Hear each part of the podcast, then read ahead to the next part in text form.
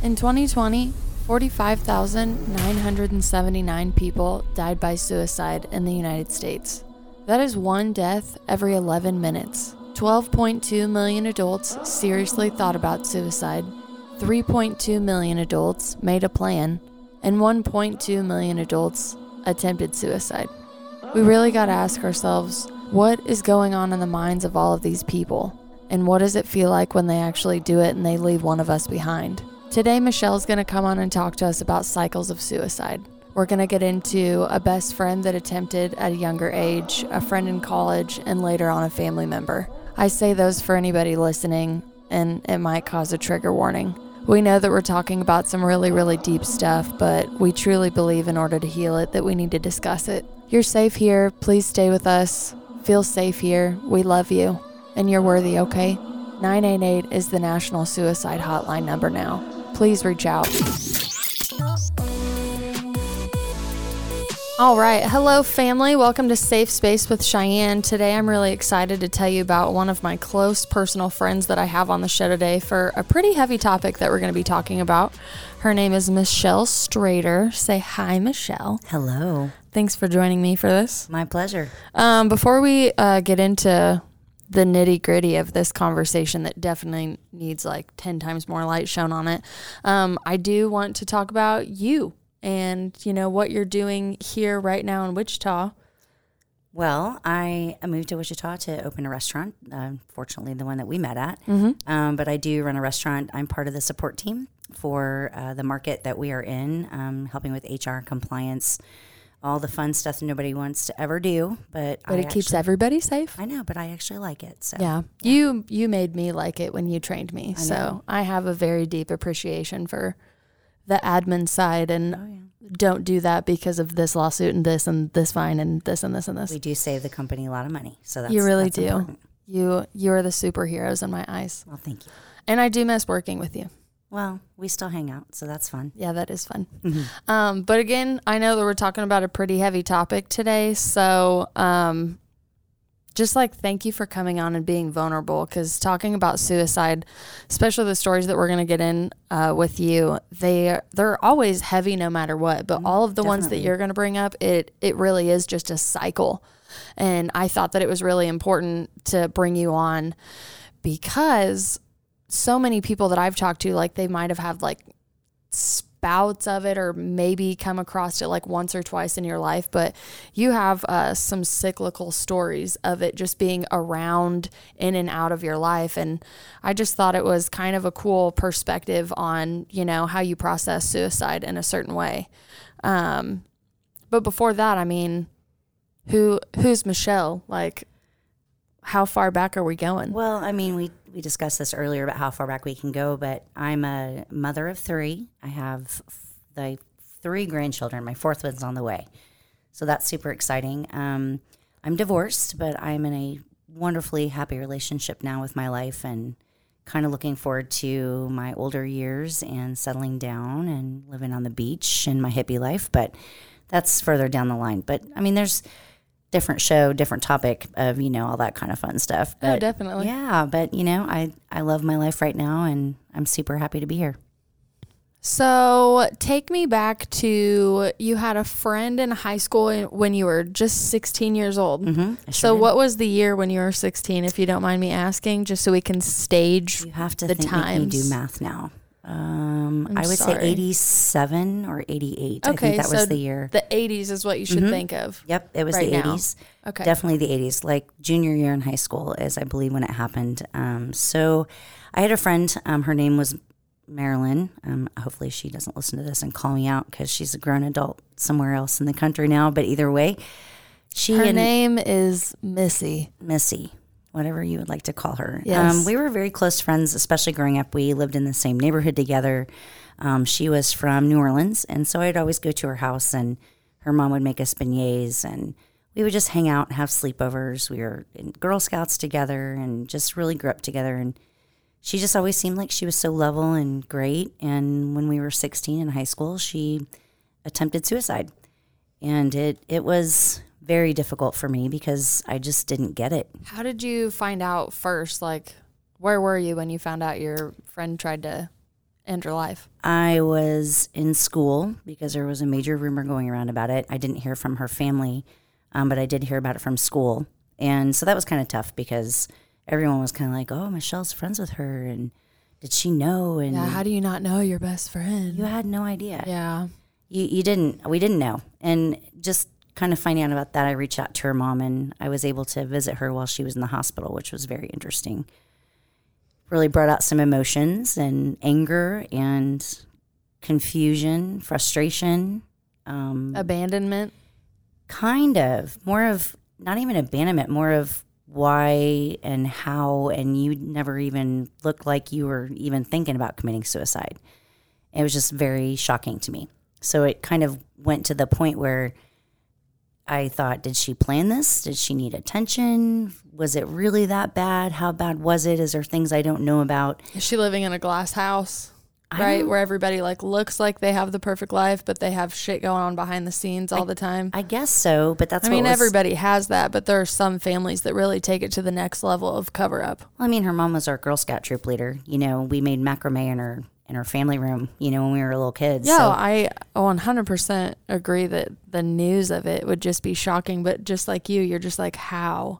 No clue. I was just taken aback, and I was angry. In the end, I was very upset with her of how could you do this? Like, why would you not come to me? Why would you not talk to me? Why would you not make this important enough in your life to have a conversation with somebody that you were very close with? And what in the hell made you do it? Mm-hmm. That was what was confusing.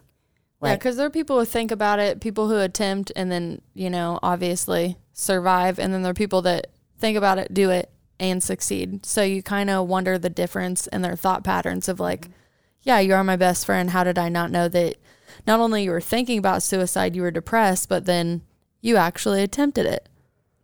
Sorry, I was burping.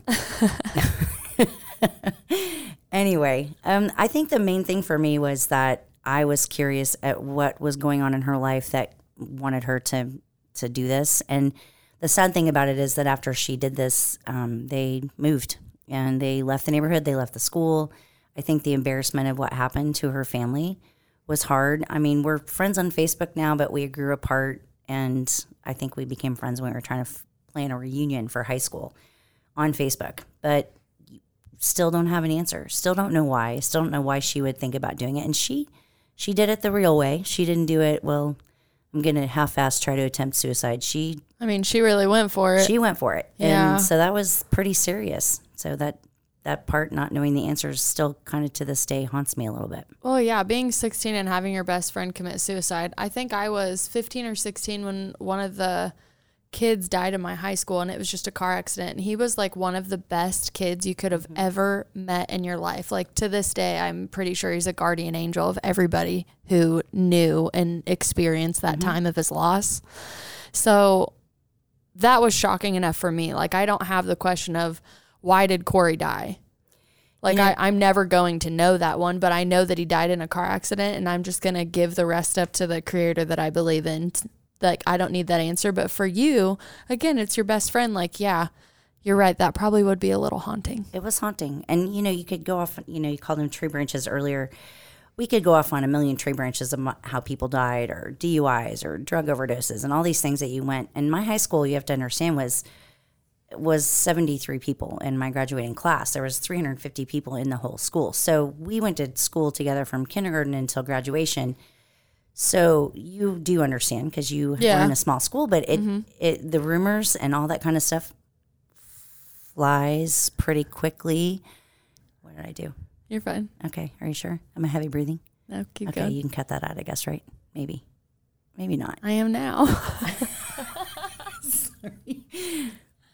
I'm getting used to this microphone thing, everyone. Please give me a break on that. Oh, my God. No, I'll cut it out. It's fine. Okay. 8:30 to whenever you continue back into the story. Okay, so just learning about people who die and the rumors of things that happen can be very upsetting.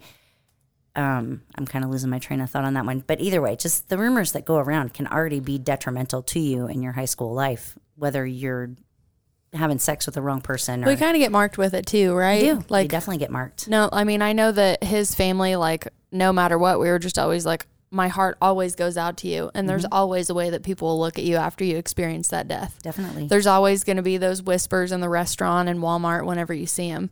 So that's a really good point to bring up too, because a lot of the rumor mill that goes on, whether it's, hey, this is the accident and this is what happened and it's truth, there's still, it's still volatile to even like have people sit around and discuss. But as humans, I think that we are all fascinated with death. It's just not what we put on our Facebook profile.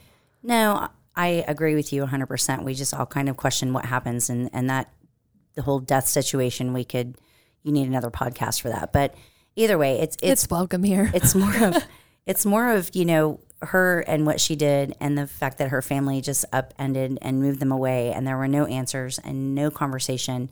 And when you're talking about a subject like suicide, it's very emotional for those that are not involved in actually doing it. Okay, and so let's think about what society looks like as suicide awareness in the 80s when it happened, because I think that they 100% like storybook did it the same way if their daughter would have got pregnant and moved away at that time. Well, you know, you look at the age of the parents, and her parents were a little older. Like my father was a little older than my mother. So, you know, you're thinking of parents born in the 30s and the 40s and the way that they react to these types of things and the embarrassment. If this would have happened back in the 50s or 60s, oh my, you would have had to, you know, move cross country for this type of stuff. And so her parents were a little older, so their stigma behind the whole idea of suicide. And she has an older sister who was much older than her. So they chose to take her out of the situation, maybe to protect her. I have no idea. I think it'd be a really hard call in that time. I mean, I wasn't even live at that year, so I wouldn't even know what to do. But I think you probably are right. They saved themselves and her the embarrassment of everything. And it sucks to, like, say, like, we're speaking on the time that it was. Like, I do not believe it is embarrassing to have suicidal thoughts, fight it, or anything. But I've come a long way from being embarrassed about suicide and discussing it and being very vulnerable with, like, hey, there was a time in my life where, one, I didn't think I was going to make it. Two, I really wasn't. And three, I'm okay with still admitting that, like, I don't have days where I'm okay. And I, like you, I'm like, I'm not going to do it, but you still have those really low days. Everyone has days. And you're like that. Oh, shit. But again, I like we have people that think about it. We have people that attempt it. We have people that attempt it and actually succeed at it. And I'm like you. I go back to what actually made you make that thought a physical action. I think that everyone is strong in their own way. You know, if you would have asked me to talk about this 5 years ago or 6 years ago, I probably would have looked at you and been like, no, I'm not ready to open myself up about it. And so I don't even think you would have said it that nicely.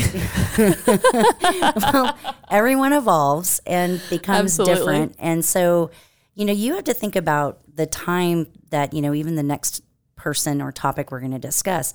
This was back in the 80s. If you got pregnant in high school, you were really looked down upon. We didn't have daycares. We didn't have any of that.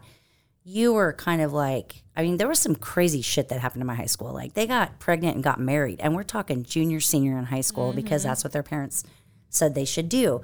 And so you're looking at a time when cocaine was huge and people were partying like rock stars. And the 80s were just a time of excess everything.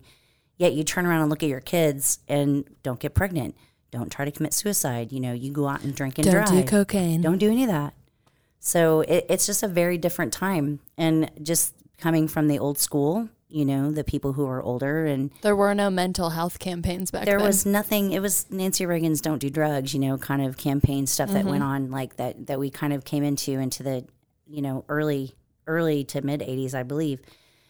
That was there because, you know, kids were doing drugs and they were having fun. And Heck yeah, we were having fun, but then again, we work hard. We want to have fun. That's kind of the way it went. Yeah. Yeah. Well, definitely. I think it's getting back to that way too, but that's a whole other episode. Yes, it is. Okay, so now you have personal experience with being affected by a suicide attempt. Obviously, we know already that you don't have the answer. So then moving on into college, like, what other experiences cycled the suicide topic back into your life? Well, college, first of all, was an interesting time. You know, everyone's getting to know who they are, figure themselves out. you know, you get out of high school and they're like, hey, figure out your life. You're 18. You should know exactly what you want kind of stuff. So dealing with people in college was very different than high school because everyone was, you know, I'm going to do this. I'm going to be this. I'm going to do this. And then you have some of those that didn't make it into that. They stayed home. They stayed with their parents. They went to the community college, you know. And one friend from high school that, excuse me, actually dated another good friend of mine, he was always just a kind of a quiet kid, but a lot of fun. We'd party together. We'd have a good time. And then I would hear, you know, kind of he was coming into like a dark area of his life. You could physically see the change in him from when he was in high school and he was, you know, playing basketball and being this great person that he was. And he was just always involved in stuff. And we did, you know, we were part of clubs together.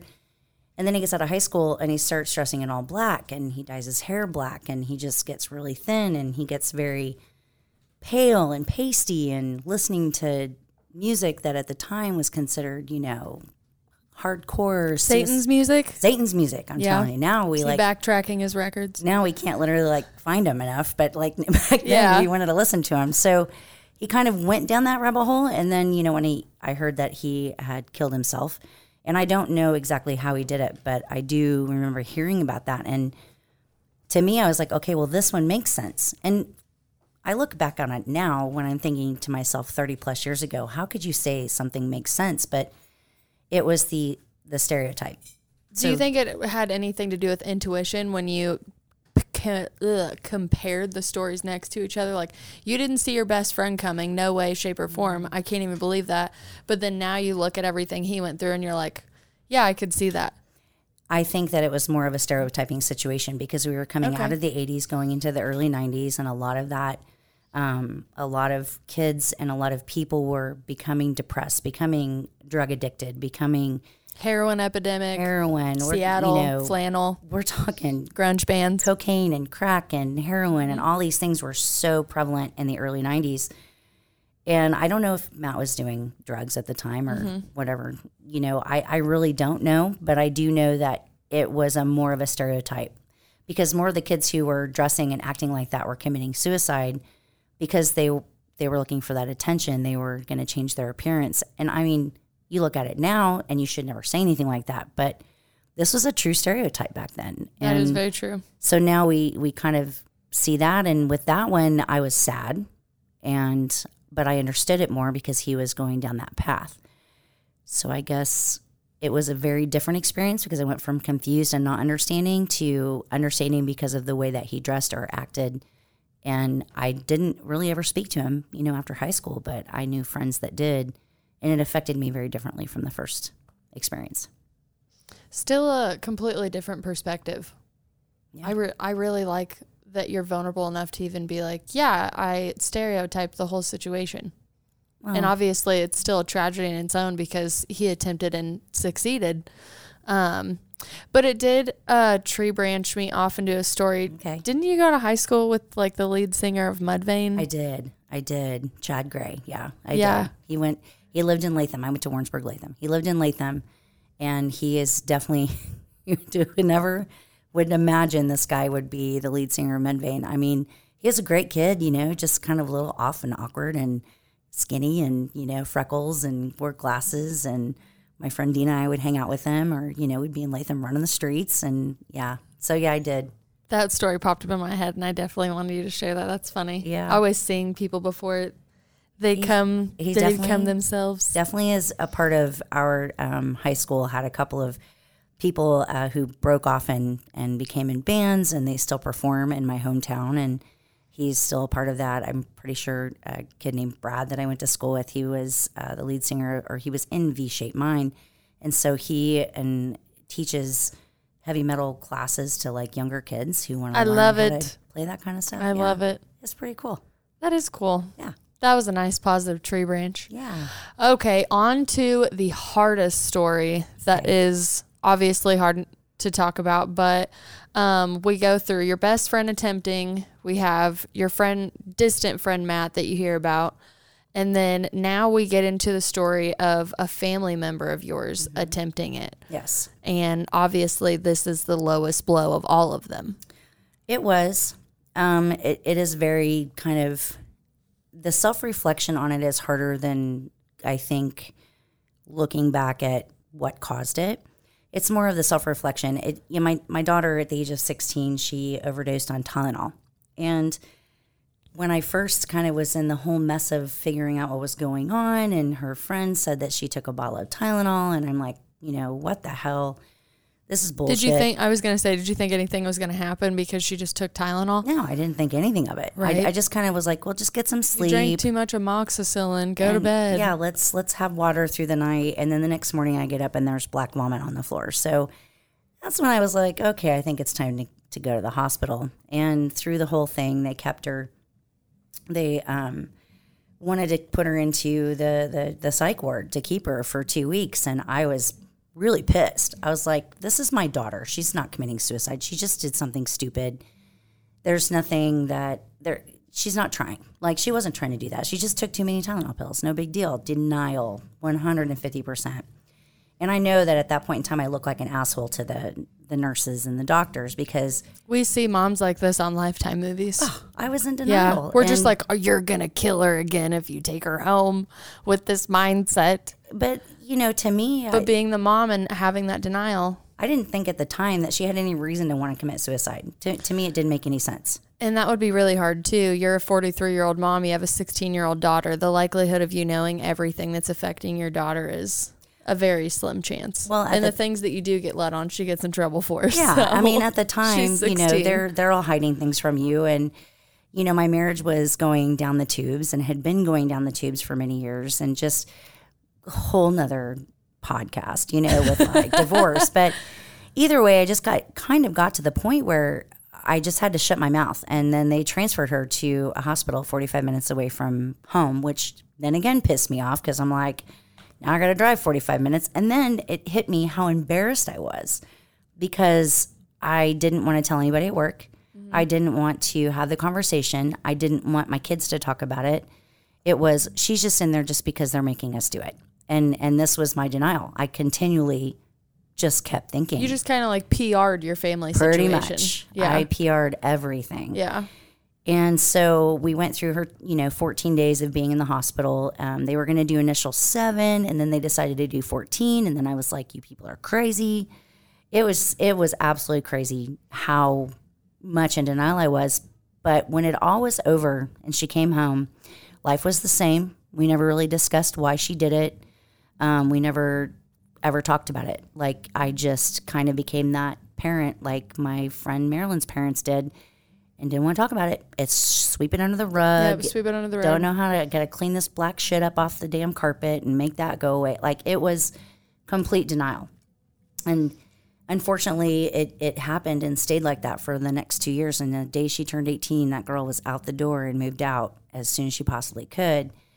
So kind of backtracking on to this whole conversation, you know, her dad was traveling. He was never home. So I didn't really have anybody there. I didn't want to tell my friends.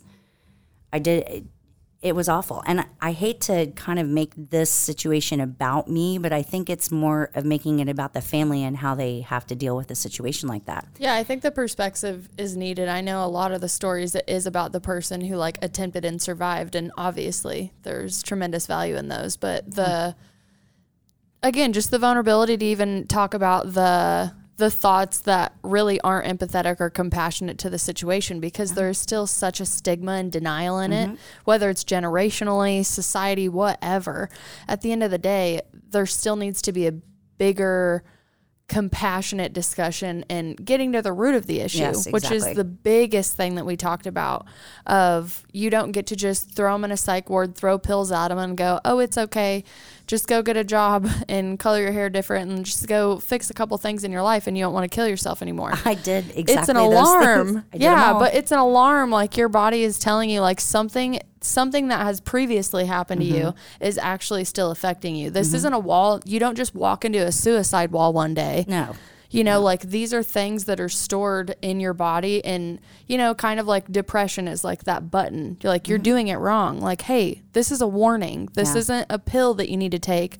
This isn't a disease. This is a fucking warning. Listen to your body. Listen to your mind. You're doing something wrong. And yeah, we all have jobs, lives, works, kids, everything, but It's like airplane rules now. Wow. If my mask isn't put on, you ain't getting shit. You don't have to wear a mask anymore. You didn't know that? Well, I mean, airplane rules. Okay, I got it. You know what I'm saying? I know what you mean. Put your mask on before you do somebody else's. Yeah, Lane okay, and I that established one. Our marriage on that in the last couple of years, and it's been vital in parenting Monroe. Oh, definitely. You know, some things that, you know, you kind of hit on there, and you... This is kind of a weird branch. So you know how, like, you know, still a tree branch. Yeah, we're tree branch, and so, you know, you kind of look at taking care of yourself. Like when you're a parent, it's so different because you have this person that you're supposed to take care of, and this person that you're supposed to be there for all the time. And as I've learned throughout my last 5 or 6 years, that if you don't take care of yourself first, you're not able to take care of another person. So kind of going back around in full circle I was at that point in my life where I was barely holding on, taking care of myself. I wanted to party all the time. My ex-husband now was gone all the time. I was trying to raise 3 kids. I was trying to figure it out. And I stretched myself so incredibly thin that I wasn't there for when they needed me, which I don't know that I'm going to blame myself for it. But you get into these relationships and these families and parents, you know, they bend over backwards to where you as a parent mean nothing. Your kid is everything. You do everything for them. And at the end of the day, you're drained and you still are empty shell because you've not taken care of who you are on the inside. And I was at that point with her when she committed or tried to commit suicide. And I was So you were supremely emotionally unavailable due to all the other things that have been happening in your life before that. It'd been going on for years, though. This wasn't just a new situation. This was a fight from the time she was born until the time I got divorced on what's more important, whether it be dad, who wanted to be number one, to that's it, dad's number one. But I was fighting the other fight of the kids are number one, and so I was being stretched between the two. So you get to that point where you don't see a lot of what your kids are suffering from because you're trying to please both sides. And it sounds like you're the mediator in your marriage and your relationship with your kids. It's awful. It is. You're not there truly for what you should be, because if you were healthy on the inside, then you would have, I feel I would probably seen more of what was going on. I was going to say, being healthy on the inside has given me a much bigger and brighter awareness of not only the things around me, but anything that continuously pops up inside of me. Yes. I think there's a huge misconception in any form of healing that, like, one day you're just, like, if you go to a therapist, you're just going to walk in on your Friday appointment like, oh, I can't wait to go see my therapist. And they're like, hey, I just wanted you to know that you're all healed and you don't need to talk to me anymore. There's never a revelation. And they're like, thank you, here's your certificate. Never. You do holistic healing, you do Reiki, you do yoga, you do ayahuasca retreats in Costa Rica, like, whatever you can think of. Like, there's constant healing. So then, like, you get healed, like, you learn another level, right? Mm-hmm. And then another, like, thing comes up that you got to work on. It's a consistent thing. Oh my goodness! You know, the one thing in my job, we always say that you'll never be without a job, because once you focus on one thing, something else falls to the side. So you're always going to be guaranteed a job, because nothing's ever going to be perfect. And so if you look at that as an inside your person, like, okay, so, you know, I'm going through perimenopause and my life is changing and my hormones are changing. And I'm like, why am I not the same person I was 4 years ago? So you look at those types of things. It's even like looking back at my kids now and understanding what I did to them as a parent, because I didn't give them 100% within a healthy mother. And so this could be part of the reason that she was looking for that attention, because she wasn't getting it from her dad specifically. And even me, because I was working and living life and all these things that I thought I should do and should have been working on myself. That's pretty powerful, though, because there's a lot of people that'll just be like, I did the best I could, move on. No. And it's like, no, we're here to learn. You literally, when your kids get older, and I don't know how many parents feel this way, but when your kids get older, you look back and you're like, oh, I fucked that up. Oh, shit, I fucked that up. And then you go, well, I kind of fucked it up, but I also didn't fuck it up. You know, they make their own choices in life. Back in the formative teenage years, I do definitely believe that as parents, you know, we have to take a lot of the blame for what we do, but there also is a point in time when we have to go, okay, you're making your choices now. And that's kind of where I've come to, and my daughter and I've come to a really good place. You know, she's a great mom, and she stays at home with her kids, and she's completely healed, and we've never really had a serious conversation about it, but we've had sidebars to where it's like, I understand now why you did it, and I know that part of it was my fault, and, you know, I understand that you didn't feel there was any other way for you to reach out. So you get to that healing process, you never forgive yourself or something like that, but you also become aware of what not to do. It's so funny that you ended it with you never forgive yourself, because earlier I wanted to interject, but I didn't want to cut you off.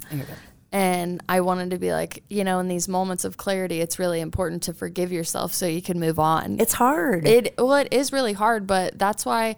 So when conversations like this get like super heavy, because I think that people get the misconception that like they wish that they could go back in time and then like teach their parents to be better parents. But at the end, whether it was a positive or negative experience, like it still helped you and formed you in a way. So there's so many things in our lives that happen that obviously we wish didn't happen to us.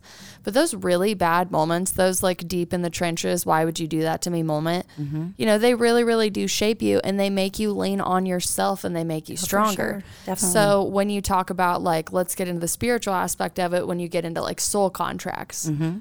whoever believes in that or not is fine. This is how we're going to break it down. So like you and your daughter are in a conference room in the in-between before you come down, and you're like, hey, I'm going to be your mom. And she's like, I'm going to be your daughter. And we're going to be like, give them hell. So like you guys literally sit here like this notebook in front of us. And she's like, I'm going to attempt to commit suicide at like 16. And you're going to be like, okay, why would you do that? Well, it's going to teach you this, this, this. And it's going to teach me this, this, this. And there's a lot of like release of suffering on both ends when I look mm-hmm. at situations like that. And then just like a forgiveness in yourself. If Earth really is a school, which I'm totally down for that at this point, mm-hmm.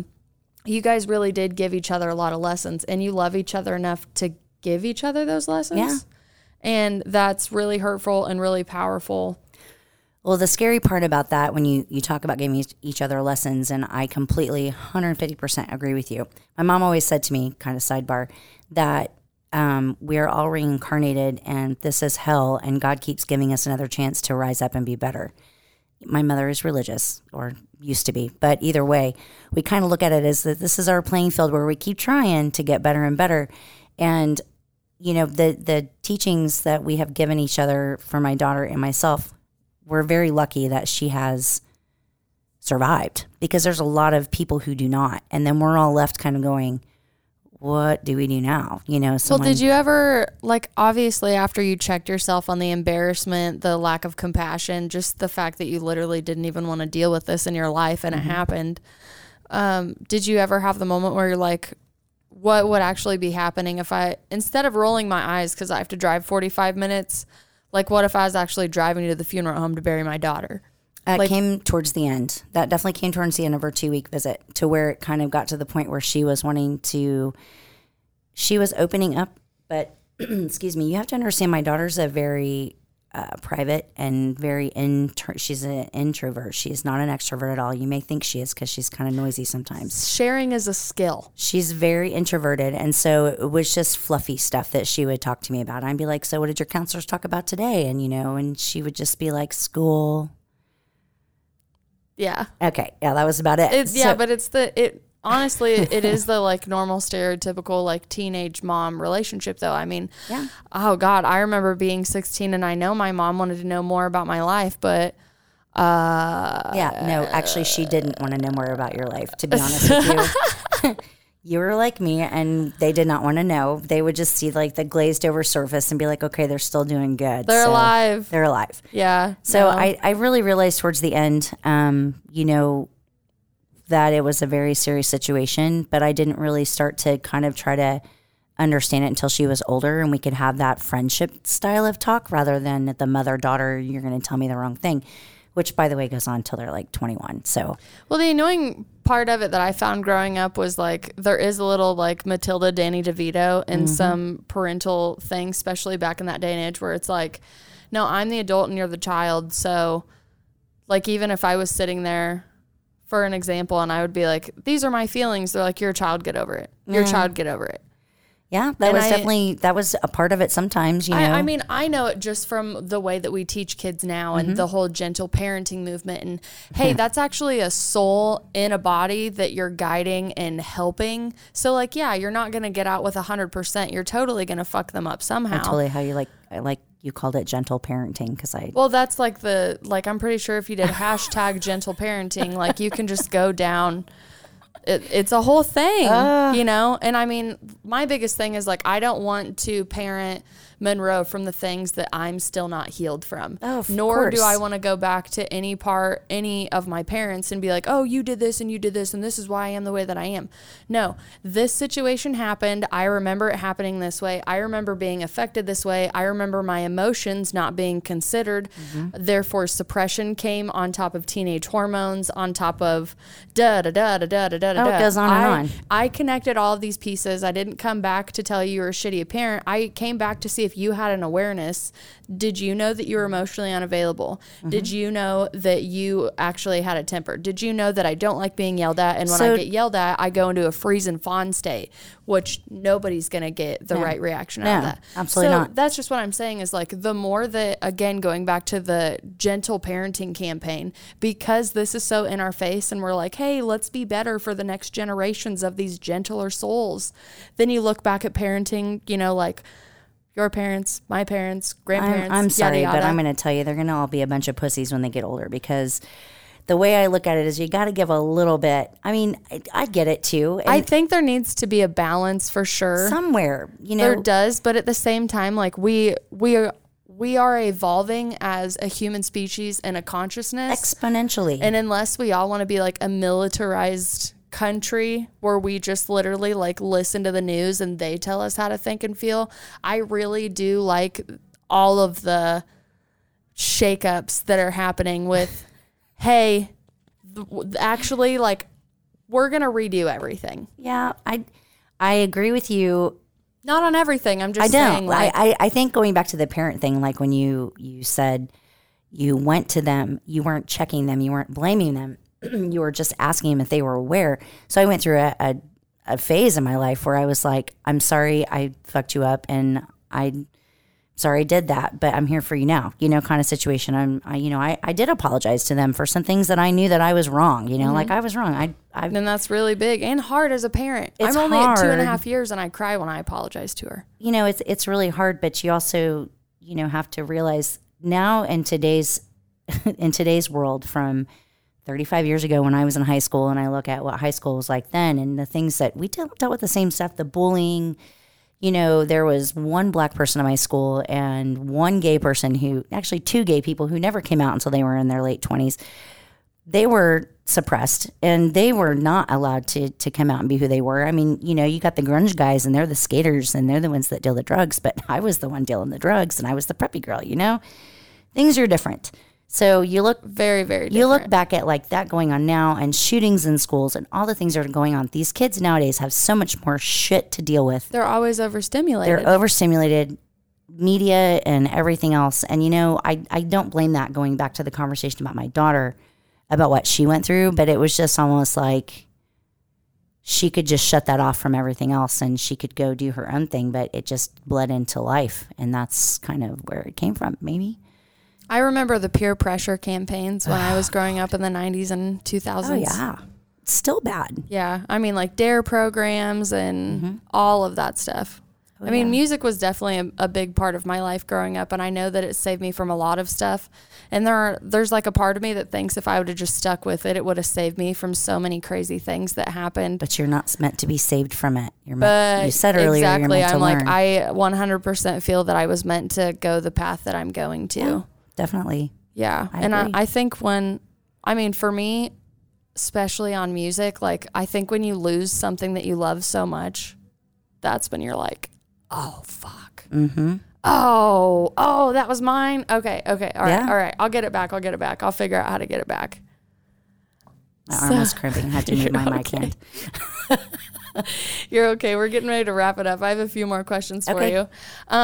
So earlier when we were discussing, you were talking about like, I know that I would never commit suicide. Yeah. Like I know that I've had the thoughts and, you know, I've been sitting there with that beer in my hand after working my ass off and just being like, I just don't know how much longer I can do this. Yeah.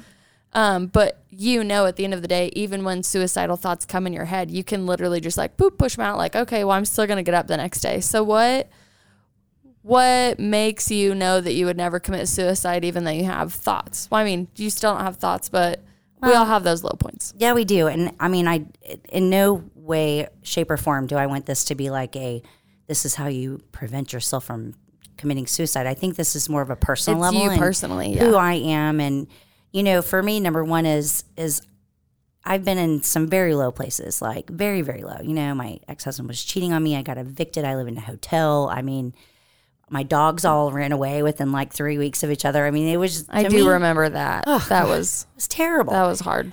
And there was tough times then. There was tough times when, you know, I moved back into a place I couldn't afford, or I couldn't pay my bills, or I was making bad decisions on my own to where I was just like, I just don't even need to be here anymore. Even when I was still married and I felt just so desolate and I didn't know how I was going to get up and do it the next day.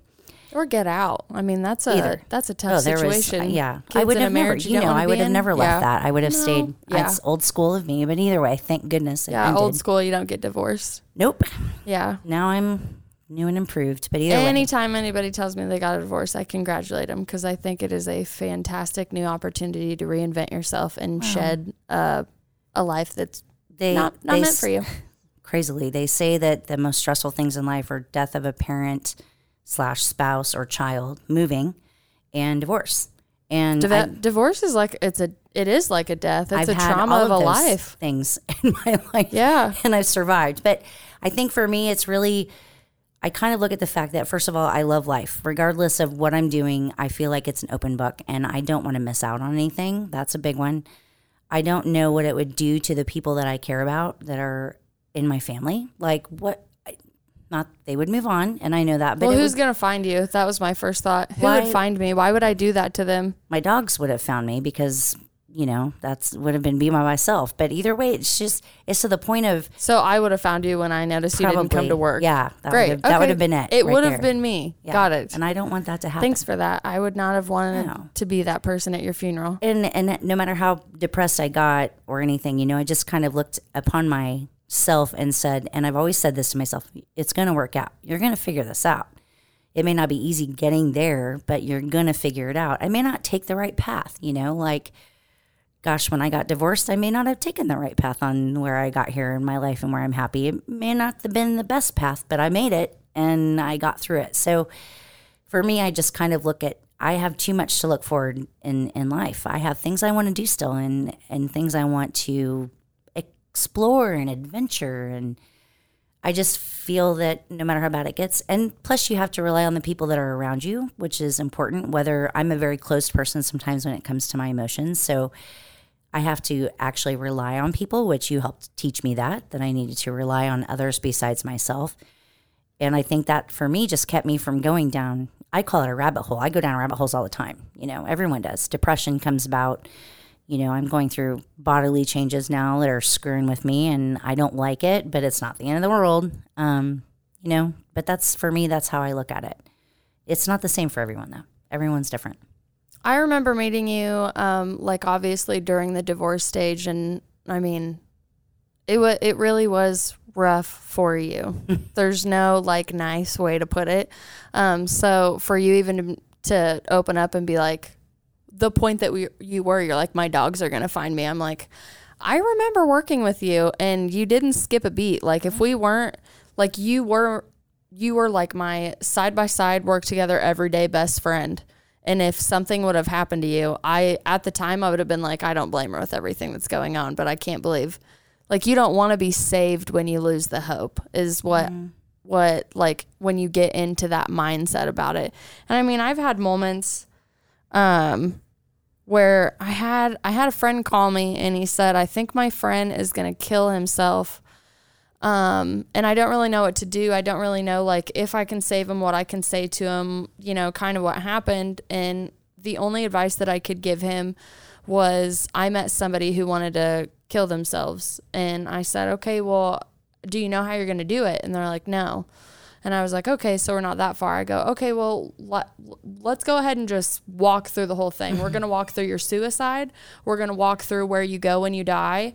And we're going to huckleberry it, you know, like when he dies and hangs over his funeral. Mm-hmm. I was like, and we're actually going to watch your funeral together. We're going to watch your sister's reaction, your brother, your mother, your father. I'm going to walk you through everything while you're still living. Mm-hmm. And if you still want to die after I walk you through your funeral, I was like, then we're going to take a different step. Oh my gosh.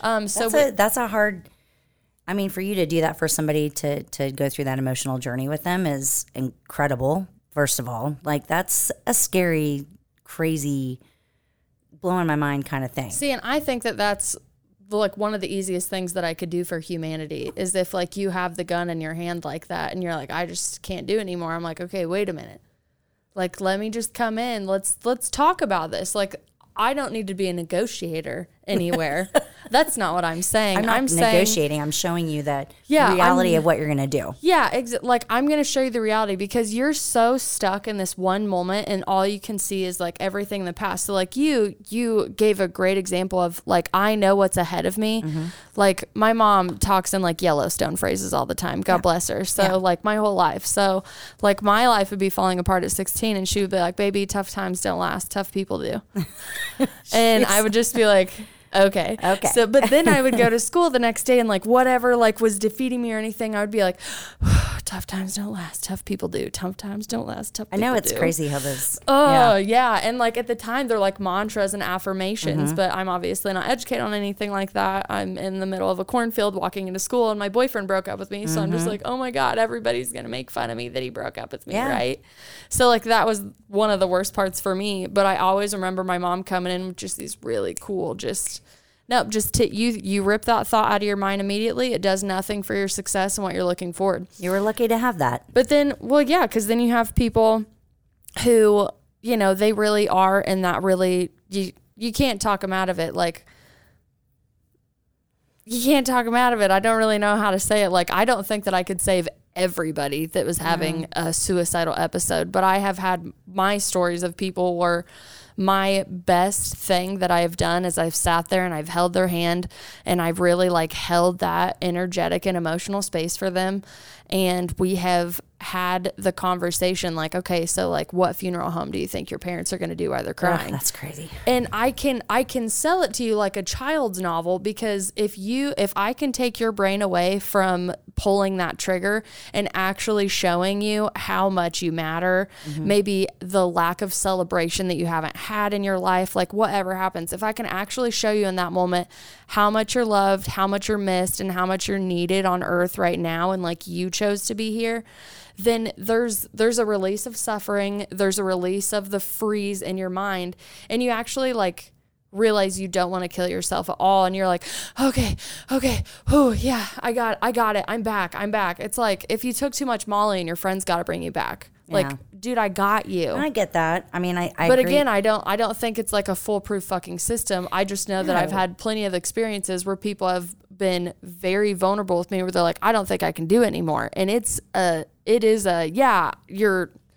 on the edge, bud. Let's calm it down.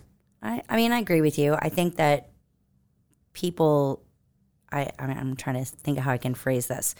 You know, for me, being able to walk through somebody with that because of what's touched with me, like, would be very difficult to do, because I'm just going to take the stance of, you're being stupid, stop it, you're fine, people love you. Like, let's just stop, you know? Yeah. You take a lot more of the spiritual part of it, but I'm just looking at it, I'm like, you know, you're going to hurt the people around you, so stop.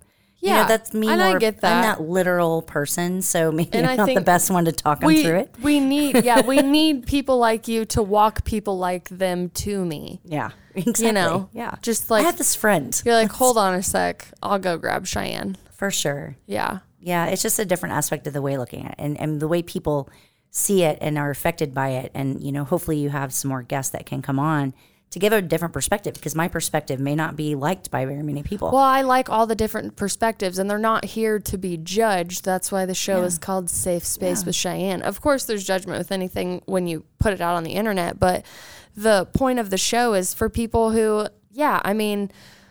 just to describe it verbally, like, you had a very limited, compassionate view on certain suicidal episodes that happen in your life, but I like how you broke down where you were in your life to understand that not only were you pouring from an empty cup, but that cup was broken. Well, yeah. And I think everyone has to realize that there's just so many different ways to deal with it. There's so many different ways that you're going to deal with it, and you shouldn't beat yourself up over it. You have to come to realize that I'm not perfect, and I may have screwed up, and yeah, that's the way it goes. Well, I got lucky. I love the way that your mom says it, because there's like no religion, no nothing into it. It's just like reincarnation is real, and we're here until we get it right. And if it's not this body, it's another body you come into. Yeah, which is why I love. I'm really digging in more into the avatar of Cheyenne now, and everything that she encompasses from past, present, and future. Yeah, and then fully understanding like how limited and how borrowed my time is. Very borrowed. I like the realization like every day more, especially getting into more of the passion projects that are going on, and like realizing what living actually is, what even people told you when you were younger, like, hey, this is what you're here for. And I'm like, get a job, go to school, get a job, retire. Yeah. You know, and maybe that works for some people, but other people, it makes them want to kill themselves. Yeah, so, well, as per our topic today. I'm trying to think of anything that I could wrap up with, but I honestly just really enjoy the cycles that you were able to talk about. The high school, especially in the 80s, the stigma of what it was. Talking about her perspective of the parents was great. The distant college friend, I can definitely relate to that. I don't remember the kid's name. I just remember around that age, I remember hearing somebody had killed themselves. And I just remember being angry with them too immediately, because I was just like, how dare you be so selfish? Like, that's what I thought about it when I was younger. I had bouts like with it, like personally, where I was like, oh, I get it now. So then like after I had my mini episode with myself about it, I was like, okay, I kind of get it more now, because my attempt was not like your friend's attempt, but. You know, the funny thing about it is we sit here and we're having the conversation about how it affects us and how we deal with it. And it's, you know, we aren't inside of the mind of the person who's done it. And we may not know what they were thinking, and we may not know exactly why they did it or what their reasoning was. But it's just like when you die and you go to a funeral, that person's not grieving anymore. It's the funeral. That person's not even that person anymore. The funeral is for your grief. And we have these conversations to help us be better in these situations, whether we're right or wrong. We can talk to someone, and I think that you may have somebody you may be talking to that has committed suicide or tried to commit suicide. And you're going to see a very different perspective of what they're feeling and what they're seeing than what we are on the outside. We are dealing with our feelings. We're not dealing with their feelings, because we're all going to be angry at them who try. Like, it's bullshit. Well, how could you want to do this? How could you want to leave? But it's our feeling, not theirs. And I guess I want to kind of put that across, because we've had a lot of conversations about how our feelings are today, but we've never been in that situation where we felt that that's the end of the road. Like the real end of the road. I have had many times in my life where I'm like, nope, not doing it anymore. Like just a big red button in the back of my head that's like, let's do this. But the people that actually, you know, do attempt or in that moment, it's heartbreaking, because there are a lot of suicides out there that, you know, the social media bullying, you got 13-year-olds killing themselves. You got kids around the age of 30 because they didn't become successful by 30 like their parents did, in a completely different market and job trade and everything. Gentle parenting. Not just that. I mean, there are a lot of things that are different. I mean, social media really has sculpted the world so different. And I mean, I have compassion for the topic, and I don't just like cutthroat it. Like I'm like a trucker from the road who can't believe the world looks like this anymore. But I can't imagine being a kid growing up in social media right now and actually thinking that I would survive it. Absolutely not. I couldn't even imagine. We would have to call each other on the phone. Your parents would pick up the phone, and you have to talk to their parents and tell your friend, hurried up. Because, you know, I don't like talking to your dad, Rebecca. I completely agree. They're in a totally different time than what we were when we were kids. I mean, they didn't have a cell phone till 1993, or God, somebody will catch me on that one. But No, it's completely different, and I understand, and we have to be compassionate to them. But when it comes down to it, it's how we feel, and we talk about how we feel about it so that maybe we can help the next person who goes through this and doesn't know how to deal with it to be able to have some tools. Maybe. My goal is that this will just be like a timeless resource, mm-hmm. you know, and people can go there and they can feel safe with, oh, okay, yeah, like I have felt like killing myself before. Oh, I heard on this podcast that it's a sign that, you know, I really need to look within. I need some attention. Well, it's not necessarily, you need to give yourself attention. Oh, don't yeah. go and seek outward attention and try to fill it yourself. Mm-hmm. But I know I have plenty more people coming on to talk, so I appreciate you bringing me your perspective because it is valid, it is heard, and it is needed. And I won't let anybody bully your perspective because there's so many more people that have your same perspectives. It's okay if they do because that's what we're all about. That's why we all have opinions in this life. Yeah, I'm just all about keeping it safe and playing some music. Yeah. So today I actually have a track from Neovaii's new album. His new album's called Twilight. And I just got done emailing Neovaii about my new theme song. And he let me know that it's his favorite track off of the album. And I, too, said that it's my favorite track off the album. And I don't know how he really feels about it, but I'm pretty sure, like, we just became best friends. Just pretty sure. But this is The Maze off of his new album, Twilight. I'll have it linked below from Spotify. But I love you guys. Thanks for hanging out with us. Michelle, thank you so much for coming on. I love you. Love you, too.